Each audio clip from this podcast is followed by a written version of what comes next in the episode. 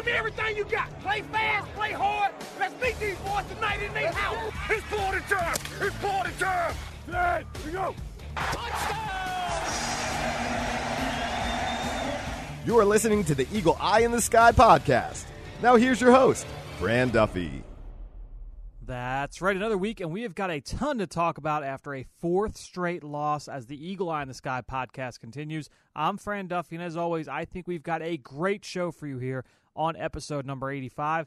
At the top of this week's show, we've got Chalk Talk, where I chat with Greg Cosell from NFL Films as we take a close look at this Eagles' loss to the Washington Redskins and go over what we found on both sides of the ball after watching the tape earlier this week before we look ahead to next week's matchup against those Baltimore Ravens. Next up, we've got scouting report where I want to talk about a player that's turned into a really interesting player for that Ravens offense that the Eagles linebackers must be ready to face in a multitude of ways on Sunday. We have got a ton to get into, so let's not waste any time. Greg and I talk Eagles Redskins before we jump into all of the biggest things you need to know as this team prepares to take on the Ravens. Let's get to that now in Chalk Talk. Let's get down to business. It's time for Chalk Talk.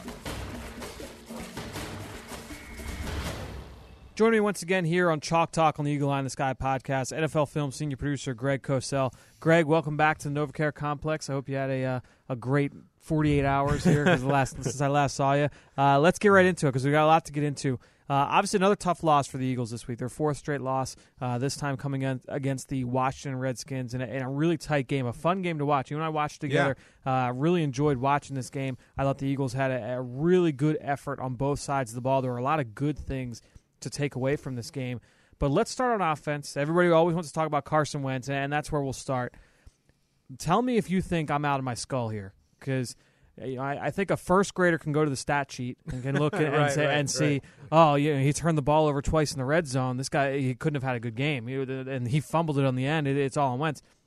I thought it was probably his best game overall as an NFL quarterback. I did too. I thought he played really well, and I think what's really encouraging is he played well after playing poorly the week before. Yep. And I think the one one thing that stood out to me too was he was so much more from a, a technique and fundamental standpoint, he was way more compact. Now, it's been a big topic of conversation these last two weeks, obviously, his delivery. We talked a lot, a lot last right, week. Yeah, right. sure. And he was certainly more compact. But one thing, uh, as you know, I study pretty much every quarterback. I do that with college players coming out. And I think one of the things that you have to look at with Wentz is his arm speed is very fast. Does he drop the ball a little lower than you might like? Yes. But and, and I think that can be worked on because I don't think that's a fatal flaw. But he has very good arm speed through his throw. And I think that's something that I, I really wanted to mention last week when we talked about it, and I just didn't get to it. But overall, I thought in this game, Fran, he was decisive with his reads and his throws. He threw the ball with consistent accuracy. There was really only one ball he missed high. It was a short throw. I forget where it was. I'm sure you remember it. Yep, I'm trying um, to remember who the intended yeah, target was. Yeah, it, yeah. Was, it was high, and um, he probably put too much on. It was just a bad throw. But really, in this game, he did not really make bad throws. No, I thought he he made good decisions yep. in the pocket. Yep. His escapability, his pocket movement. You saw some even the, the subtle moves, and that's something where we know that he's got the ability to escape, the ability to create with right. his feet and, and, create opportunities for him to throw late in the down. But what we saw too, I can remember uh, on the completion to Trey Burton on the three level stretch uh, when he when Burton ran the sail route you saw that slight move to his right just to to create a throwing lane yep. for himself to deliver the football. Just little things like that where he's uh, making subtle moves in the pocket to create time for himself, create space for himself to deliver the football to his receivers. And I know that everybody who studies quarterbacks uh, maybe comes in with certain ideas about what they think is important for the quarterback position in the NFL. I've been fortunate to study both NFL quarterbacks and college quarterbacks for a long time. And one of the things I really like about Wentz, and I'm not sure you can teach this, is he has natural patience in the pocket. He is not quick to move. He is willing to stand and deliver the football. And to me, ultimately, to be a high level NFL quarterback, and that's what the Eagles are expecting with the number two pick in the draft. I think you ha- it starts in the pocket, and I think that he has natural pocket patience to stand and deliver. Now there are times when he does move where he moves back, and he's got to work on that. But we know he does have very good mobility. But I just like the you know the throws he makes from the po- even the three level stretch when he had Ertz for 29 yards and he had the backside pressure uh, that that Should have been a penalty. that should have been a penalty. Yep. But but I mean, you know, you feel that as a quarterback, and he still stood there and he made the throw. He made some big time throw on the Yep. two game, you know, the Yep. two potentially go ahead drives late in the fourth quarter. The one that ended in a field goal, and the other that ended in the sack fumble uh, late in the game. He made some big time throws on both of those drives. Sometimes with defenders bearing down, he threw someone out breaking routes uh, from the opposite hash over underneath, Which defenders. we showed on, on our draft show Yeah, uh, that he did at North Dakota State. yeah, those were things Yeah. that we saw that were easily projectable. And maybe his best throw of the game was an incompletion, the one that Matthews should have caught on the second possession, which was it's funny because one of my guys uh, on the matchup show was watching it today and I was watching something else and I hear him in the other room go, "Oh my god." and I looked up and he was watching the that play and I said, "What?" And he says, "Matthews has to catch that ball." Yeah. Yeah, it's just one of You those know, one ones of those where, things. obviously, yeah, exactly. And it, I know that Jordan would look at it and say, "I absolutely 100% have to get both my feet Right, down." right. Something I've learned since high school, uh, and he's made catches like that in the past. It's just a matter of executing that in the moment. But uh, obviously, that play goes on to bite the Eagles because uh, two plays later. You get the interception. To Yep. the, uh, pass intended for Zach Ertz. And let, let's talk about this play because my uh, my mentions on Twitter are, were on fire the last two days. Uh, just talking about who's who's at fault, what Right, happened on right, this play, right. bad decision by Wentz, bad route by Ertz, awful effort all around. So let, let's. Well- I, want to ask you about a couple different things because there's a lot of different layers to this play. Obviously, There's a lot of elements to the play. yeah. So so let's from from your perspective, what is before we even get about uh, get to Ertz and what he's thinking on the play, what is Wentz facing from snap to finish down in the red zone on this play? Well, he's in the gun, and he's got Ertz to his left as the X ISO receiver, and he's got the back to the same side, and he's got three receivers to his right. So what happens here is when he sees it zero blitz, and they showed it pretty quickly. It was pretty clear that it's zero blitz, which means everybody's coming and they're playing man to man across the board. He has to pick a side. You can't go from one side to the other versus zero blitz. You don't have time.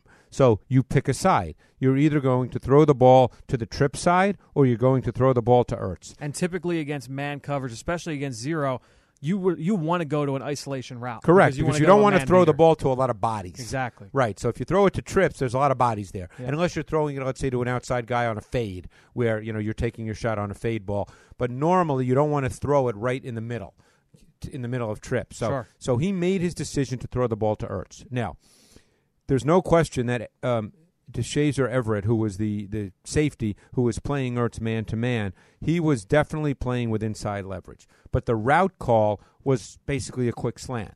So if you're not going to make any adjustment before the snap of the ball, then the route has to remain a quick slant because you don't have time for an adjustment after the snap of the ball Right. because it's zero blitz. The ball has to come out. So as long as that's the case, either one of two things has to happen at that point. Either Ertz has to run the route and he has to make sure that he crosses the face of Everett. Even if it's incomplete, he has to make sure he crosses the face of Everett. The second thing is he and Wentz have to be on the same page, and you make a slight adjustment that you both know is happening before the ball is snapped.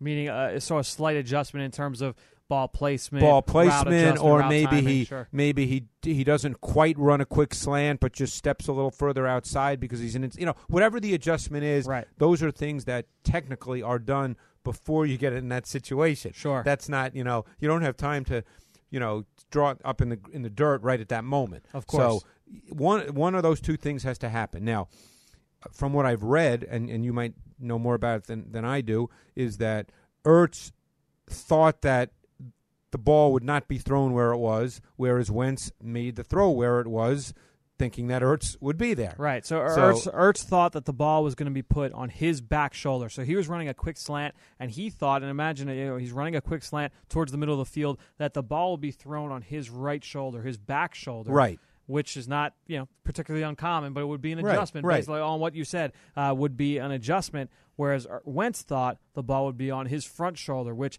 if that's the case, when Ertz, like you said, has to cross the face of that Has DB to. immediately. The worst thing that happens then is an incompletion. Right. So, uh, but instead, Ertz, expecting that the ball is going to be on his back shoulder, tries to sell a little bit of a route upfield, and or then he sort of slowed down. Yep. And I said that to you when it happened. Yep. And they didn't. They never really had a great replay of it during the game. But I said it looked like he slowed down. Yeah. And I even said to you at that point that, without knowing, you know what was said after, I said you can't do that. Right. You know you can't let him cross your face. You just can't do that. Yeah, so the the ball go, gets ends up getting intercepted. Uh, it's a huge turnover, and those points end up coming back to haunt the Oh. Eagles uh, in a big way. Let's get to the, the, second red zone turnover. I hate to be harping on the negative because there was so much positive from from Wentz in this passing game.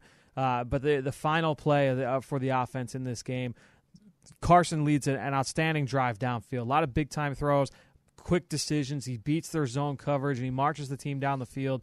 The, Zach Ertz ran a great corner stop route to set up a Right. first down Yep. inside the red zone. It was a great Little route. seven stop. Yeah, it was Little a seven stop. outstanding route. Uh, and then you, you get the ball inside the 15 yard line. It's for it's second down now, and what you get is is they're running a, a little basically it- you know for all intents and purposes a high low read to the left side, and they're sliding the protection towards Ryan Kerrigan. But the protection breaks down. Matt Tobin, who was playing on it, we found out later, uh, a damaged MCL, uh, and now is going to be out for the year. Gives up Are the you sack playing to right tackle Kerrigan. this week? Uh, I, I have yet to, to get my name called, my number called, but It, it might be coming when they I'm start ready. practice. Yeah, I'm ready. So, I mean, again, that that pressure, and we looked at that play at films, a bunch of us. That pressure pressure was really quick.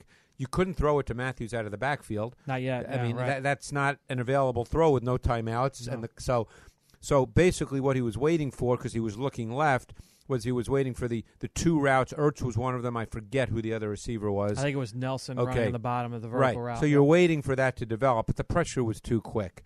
Uh, we, like I said, we talked about it at NFL Films. No one thought that was on Carson Wentz. It was just too quick. Yeah. I mean, you can't throw it to Matthews. I mean, obviously he's leaking out as a check down, but you can't throw a check down there because then the game ends. Let me ask you a question, and this goes back to that first interception. One one of the the uh, quote unquote flaws that people are throwing around about Carson is his inability to not stare down receivers. Everybody says, "Oh, he's staring down his primary option. He's staring down his primary option," which I personally don't see as. A, are there cases where that does happen? Yes, there, I think there are. There is a case or so where that does happen, but I don't see that as something, especially on that Ertz interception. See, everyone says, "Oh, well, he was staring down Ertz the whole time." that's not a in that case. That's That's not, something- even a relevant point on a play. Like, see, if you're going to go quick game, Yeah, okay? take us through. Take us through. If this. you're going to go quick game, and what by quick game that means it's it's a quick three step timing and the ball's out. You're not reading, so you're not looking to one side and then the other side. So if you throw the ball in quick game, you're looking at who you're throwing it to. That's the way it works. you're not you're not looking in left field and trying to throw it over the right field fence. No, no, not with quick game. No. And the Eagles do a ton of quick game. Right. So there's a ton of throws where he's basically, if, he's in the gun, it's almost a one or two step drop and throw. If he's not in the gun, it's three step and the ball's out. And by the way, the timing of that is 1.5 seconds. So those are not progression reading throws where you're looking off. In the quick game, you're not taught to look to one side and throw it to the other. Now, if you want to dis- excuse me, if you want to discuss deeper drops, pure five step, which the ball should be out in 2.1, or seven step, which the Eagles don't do a ton of. Uh, most teams in the NFL now don't do a lot of seven step. That's 2.5 seconds. Then there's a reading progression where the quarterback has to work and manipulate the defense, but not in the quick game. So, for instance, on the interception in, by Everett uh, in the end zone, there's no reading there. There's no look one way and come back the other way. You're throwing it to one guy. It's zero blitz. Yeah, I, I meant to bring that up to you when we were talking Yeah. about the interception and we started talking, and I, it slipped my mind. But I was glad we were able to hit on that point. So uh, overall, I was very, very impressed by Carson. Very excited to see him play in these last three games and, and see him down the stretch here uh, as the Eagles conclude. One final season. point on their offense, Yeah. which I thought was really interesting. I'm sure you noticed it. Maybe you didn't chart it, but 57% of their snaps had either 12 or 13 personnel in the game. That sounds about right. And and I know Dorial Green Beckham was inactive, but it's very telling that on their final drive, and I, I have the numbers, and I'm just going to look at them to make sure I'm correct. Um, their final drive, ending with a Kerrigan sack fumble, was 10 plays. Nine of them, they had 12 personnel on the field with Ertz and Burton. And unfortunately, that kind of says it all about their wide receiver position at this point. And obviously, you're, you're Yeah. they're running in tempo at that point Right, as right. well. But No yes, question, but I absolutely, mean, that's their that That's- seems to be their preferred probably their personnel. their best. Per- certainly, with Green Beckham inactive, that they clearly felt that was their best personnel in that Sure. situation. Yeah, that's a, that's a very good point. Let me ask you one last question on the offense before we move on. Uh, Isaac Seumalo got his second start. I thought he looked good. I you could make an argument that he was their Yeah. most consistent line. I would agree. In fact, I kept looking for those plays where I felt like, oh, that's a bad snap. I, you know, I'm not. I mean, again, maybe I missed a play or two because Sure. I, I feel like I have to watch so many things. You know, when I watch, as, as you know, and I'm very conscious of the other team too because I work at NFL Film, so I'm not just looking at the Eagles. So I'm, I was looking at the Redskins as well. But I don't really recall a snap where I came away saying that was a bad snap. Yeah, you, see the aggressiveness in the run He's game. You saw the movement, absolutely getting up to the second level. Uh, you saw the, the him looking for work and pass Yep. pro. He he looks good. He looked pretty good once again, and which is good because if you're looking at uh, this Eagles draft class as we, as we move forward, you know you look at Carson Wentz, who looks like he's going to be QB one here for, for a decade plus. You, you look at uh, what Jalen Mills has been and what he can be in the future. You look at Wendell Smallwood. Certainly looks like he could be a piece in, a, in an NFL backfield. Uh, you have Isaac Seumalo. You have Big V. Some contributors Yep. here from the from Yep. the rookie class, which is which is exciting to see because Seumalo uh, is a guy that I really liked at Oregon State, and now seeing him start two games in the last three uh, has been really really fun. Uh, let's go. Let's go to the defense. Uh, you know, my again, I mentioned that my my Twitter mentions were on fire about that Ertz interception, but it was kind of making up for it because there weren't many people t- talking about Fletcher Cox being overrated in my Twitter mentions this week. Thanks to the fact that he had two sacks. Uh, Right, not right, not a huge ch- change in the level, the quality of his play, No. but it, obviously he gets two sacks, which was really good to see. What did you think overall? Greg, watching the Eagles' defense and particularly the front seven will start in the run Well, game. let me just say the Washington first thing team. I noticed was their change in their nickel, yeah, which was absolutely. that came out of left we, field we to me. That, we watched. We saw that live. Yeah, that came out of left field Yeah. to me because Watkins, I think, played two snaps, and they they Mills was the the slot corner, and my sense is they want to see. Well, I guess I don't know the answer to this. Maybe you know, being in the building, I don't know if that was a function of feeling that Watkins did not play well, or the belief that Mills down the road is a slot corner, and they want to see him play slot corner over the final four games. Do you have a feel for that? I, I don't, but it, it could also be too. I wonder uh, with all the different things that Washington does out of their three by one, Right, and all right. The, re- with the ways that they use those receivers. Did you not want to have Malcolm Jenkins potentially matched up one on one with uh, a DeSean Jackson or a James Right, Crowder right, down the scene? right. Did you want a corner like Mills right, in that situation? and, and that that could have been as simple as that to the matchup in this given game. Right, you're exactly. exactly, right. Um, you know, I, I thought their defense. The, they had the problems that they've had in a sense all year. 181 of the 334 total yards came on five plays, yeah, and that's a, wow, that's a really impressive stat. and you know, I'll give you a perfect example where they're getting hurt and they're going to have to figure out a way how to do this. And and I I don't know the answer. I'm not a defensive coordinator. I'm not a defensive coach. I don't know the specific answer to this. But you know, remember the week before Brandon LaFell caught a 44-yard pass. It was quarters. Against quarters It was yep. the exact same Yep. thing with the Jackson 80 Yep. yard touchdown. Yep. And you know, watching that play, I believe it was a three by one set, if I'm not mistaken. correct. He was number two. He was yeah, and and I'm almost sure that the receiver to the the backside, the single receiver, stayed into block, and I think when that happens, the backside quarter safety has to overlap. You know, I think So, uh, real quickly, explain to that to the listeners who who don't necessarily see what you're what you're saying here.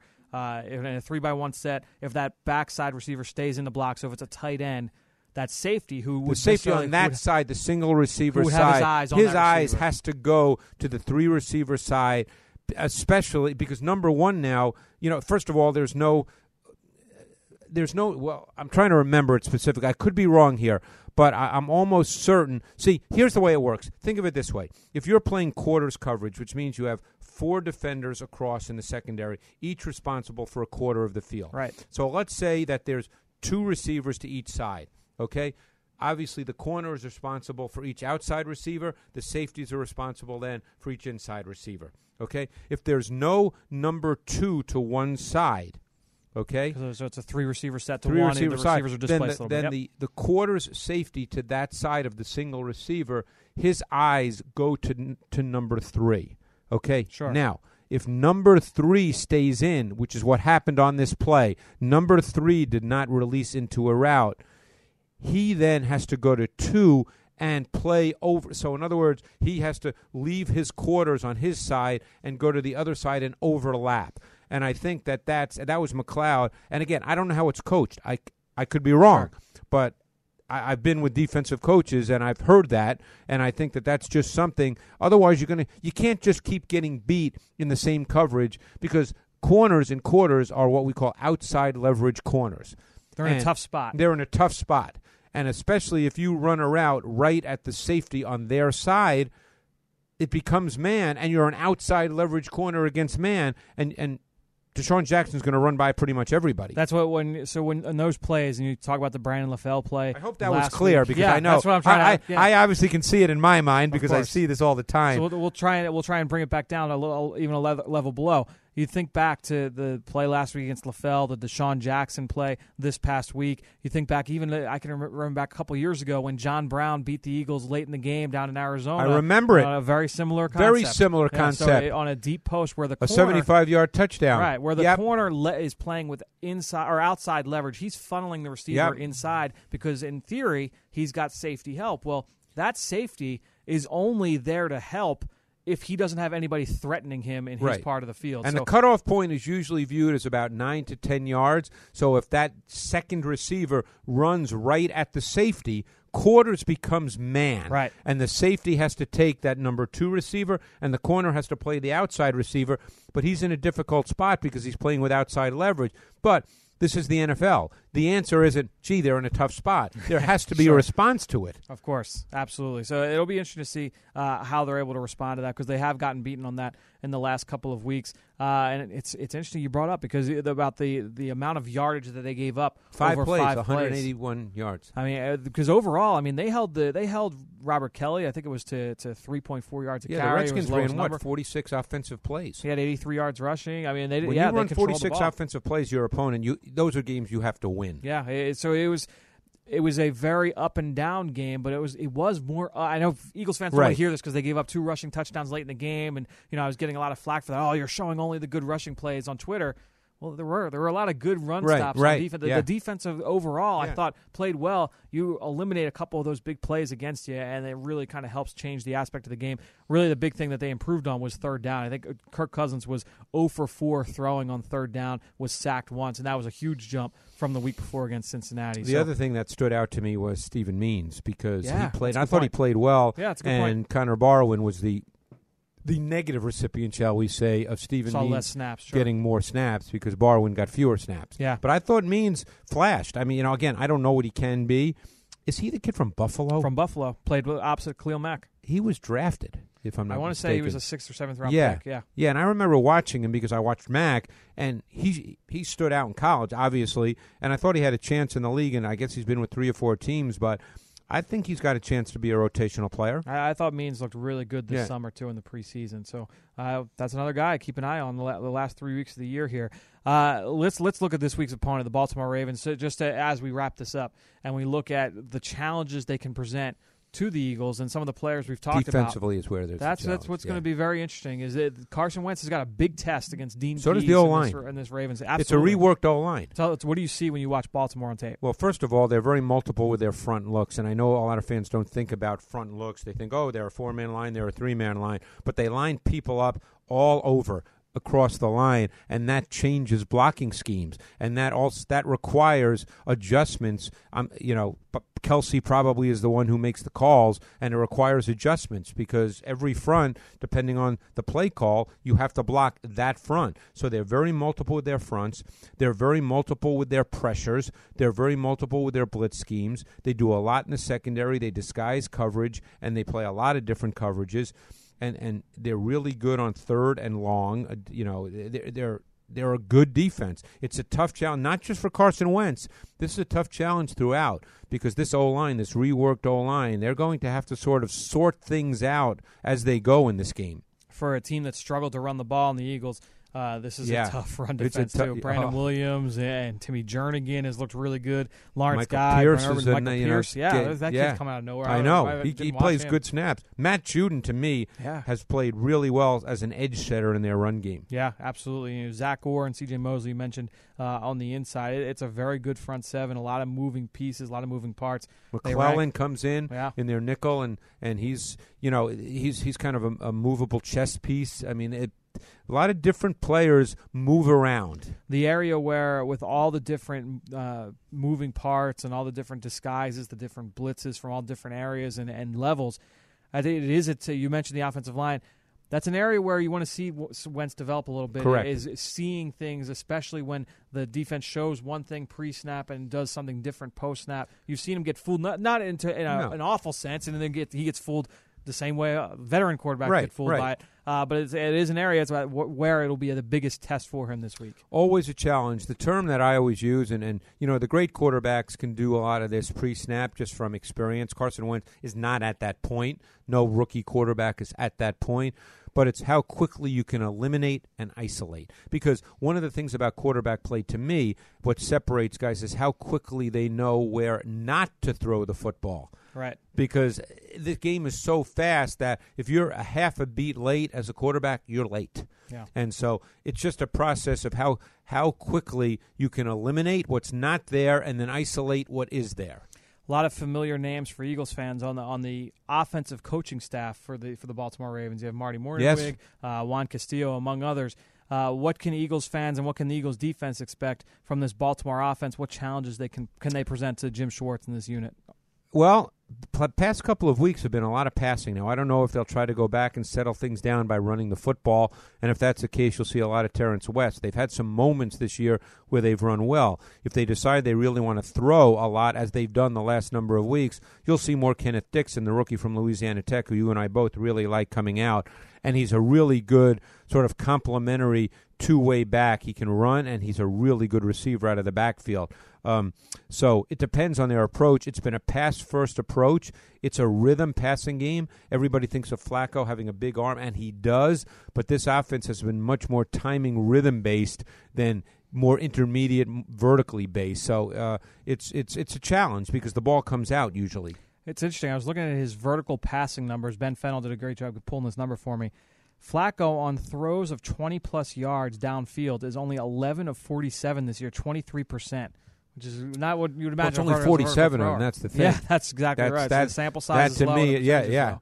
Uh, you know, it, it's not it's not an explosive offense from that respect, but like you mentioned, a lot of the timing, rhythm, the offensive line, a lot of moving parts because of injuries and things like that. But big group that that can do some things up front in terms of moving people. Yeah. uh, in the pass game and the run. And I think a matchup to look for, assuming the Eagles do what they did last week with Jalen Mills still playing in the slot. I think one matchup to look for is Malcolm Jenkins then would match up on the tight end Dennis Pitta.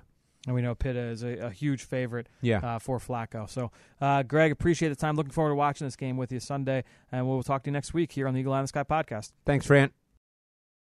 Great stuff from Greg. Again, you can follow him on Twitter just like I do, at Greg Cosell. And while you're at it, I'm at FDuffy3. That's where I post all of the podcasts I'm a part of and all of our X's and O's content that we produce here at PhiladelphiaEagles.com. And you know, I greatly appreciate everybody that promotes this podcast on social media. That's one way to support the show. But as you guys know, the other is to go on iTunes or Stitcher, give us a rating, leave us a comment. I wanted to give a shout out to Jordan, who's JJ Free 2381 on Twitter. He recently shared the podcast on Twitter and gave us a shout out. So thanks to Jordan and all of you out there for your continued support of this show and all the rest of our podcast offerings on PhiladelphiaEagles.com. All right, let's keep this show going. I told you earlier, I wanted to profile a player that I was a bit on the fence with when he entered the draft, but he will certainly be a factor on Sunday. Time to reveal who that is in our scouting report.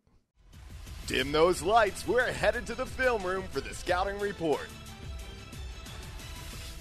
All right, so the player that we're going to talk about this week on Scouting Report, Baltimore fullback Kyle Juszczyk, just over six foot one, 248 pounds. He came out in the draft in 2013, and you know I was a little iffy on him. He was a big time player in the Ivy League for Harvard as a four year starter. Was extremely productive during his career. I remember watching him against Princeton and being amazed at all the different ways he was used but it was just tough to try and translate and project that to the NFL. You know, he lined up in the slot, he was put on the line of scrimmage with his hand in the ground as a tight end, he lined up in the backfield as a fullback. When I watched him on tape, I saw a solid athlete, not elite for the fullback position, but a guy that I thought could handle himself in space.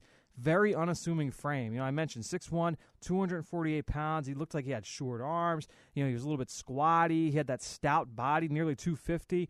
He stood out to me though as a route runner. He definitely had some savvy in that facet of the game, ability to separate against Ivy League defenders in space, and he had really soft hands, which he put on display down in Mobile at the Senior Bowl back in 2013. And all of that stuff has turned out to be true. The big thing is, I thought he really needed to get stronger as a blocker. He was not a mauler in the run game, and even against that level of competition, he did get overwhelmed at times. And I didn't see a ton of pop in his pads as a blocker. And as I look back now, I really undervalued him because I had a tough time projecting him from the Ivy League to the NFL. Now I watch him with the Ravens and all the ways he's used in that offense. I mean, he runs routes vertically down the field. He's running dig dig routes as a fullback, you know, releasing inside the formation and running a deep dig in the inter- intermediate level. He's a lead blocker in the run game, and he is tough as nails. I've seen him block some of the best linebackers in football one on one.